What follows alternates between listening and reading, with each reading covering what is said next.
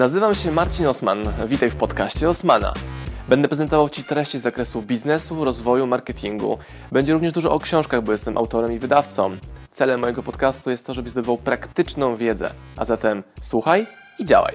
Marcin Osman. Na pewno słyszałeś takie zdanie o tym, aby być rekinem biznesu, że ludzie chcą być rekinami biznesu. Jako rekina biznesu można podać Warrena Buffetta, Steve'a Jobsa, Kulczyka, Krausego i innych tuzów wielkich, ogromnych biznesów, czy na przykład Solosz z Polsatu i wielu innych projektów.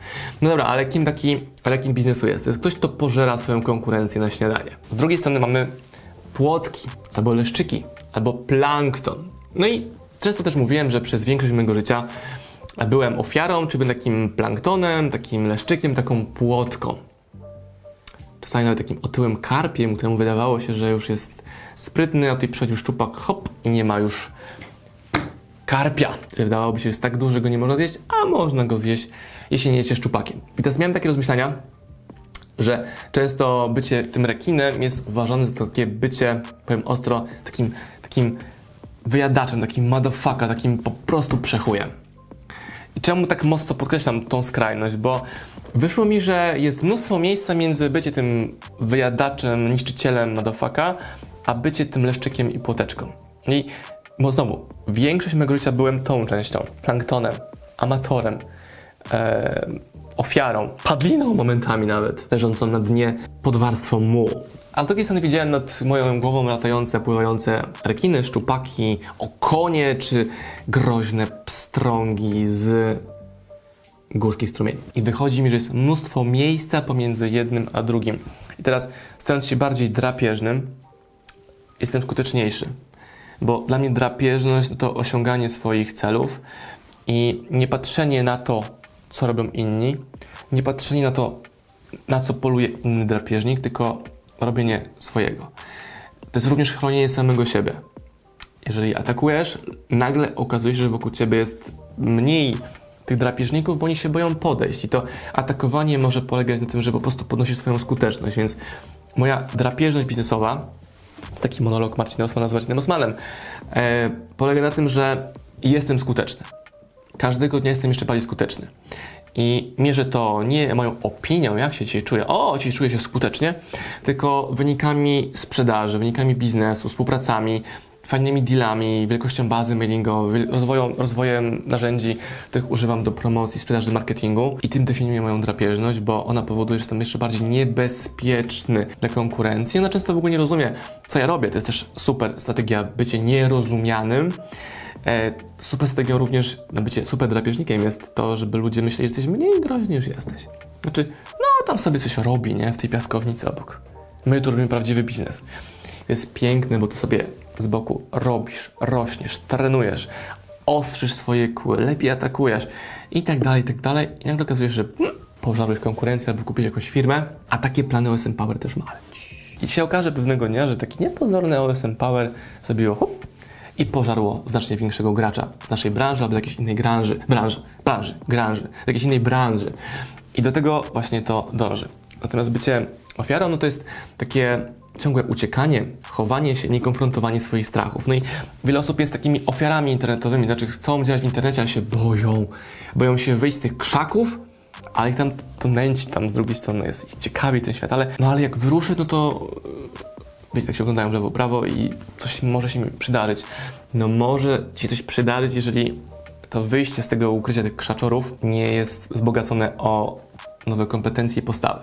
Mega mistrzem moim w tym działaniu jest Felix Denis, który ma ogromnie dużo drapieżności w sobie. Moim mistrzem również jest Rafał Mazur, który też pokazuje perspektywę działania na przykład nonszalancko, albo bardziej agresywnie, albo pokazuje, że biznes to gra. Przypomina, że biznes to gra.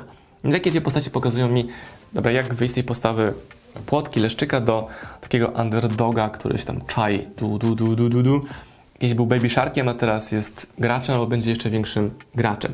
No i te rzeczy powodują, że łatwiej z tego sitowia jest wyłazić. Wideo jest mocno wędkarsko-rybackie i teologiczne, no bo to jest mój fetysz, jak wiecie, że Osman to ryby. Wiadomo. Czemu w takim razie ludzie nie chcą z tych krzaków wyjść jeszcze? Boją się, wstydzą się, wmawiają sobie, że zrobią to jutro.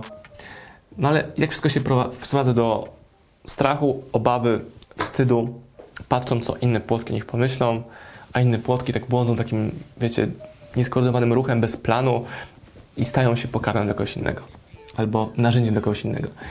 A drapieżnik jest w ciągłym ruchu. Ten słynny słuchaj, że rekiny się zatrzymują, to umierają. One muszą cały czas być w ruchu. Cały czas być w ruchu.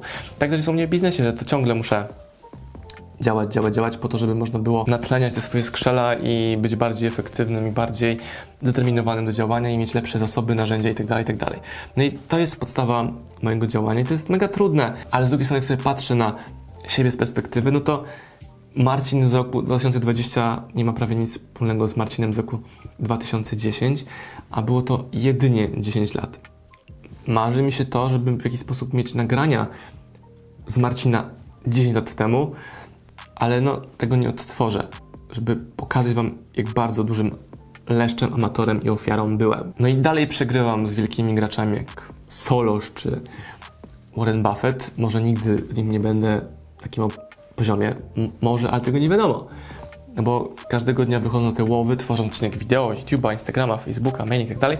Zbliżam się o krok do czegoś, budując swój majątek, zasięgi, e, wpływ, władzę również, bo to, że mnie oglądasz jest oznaka również tego, że mam władzę nad tym, aby kogoś zachęcić, zaciekawić, zmusić, zaintrygować.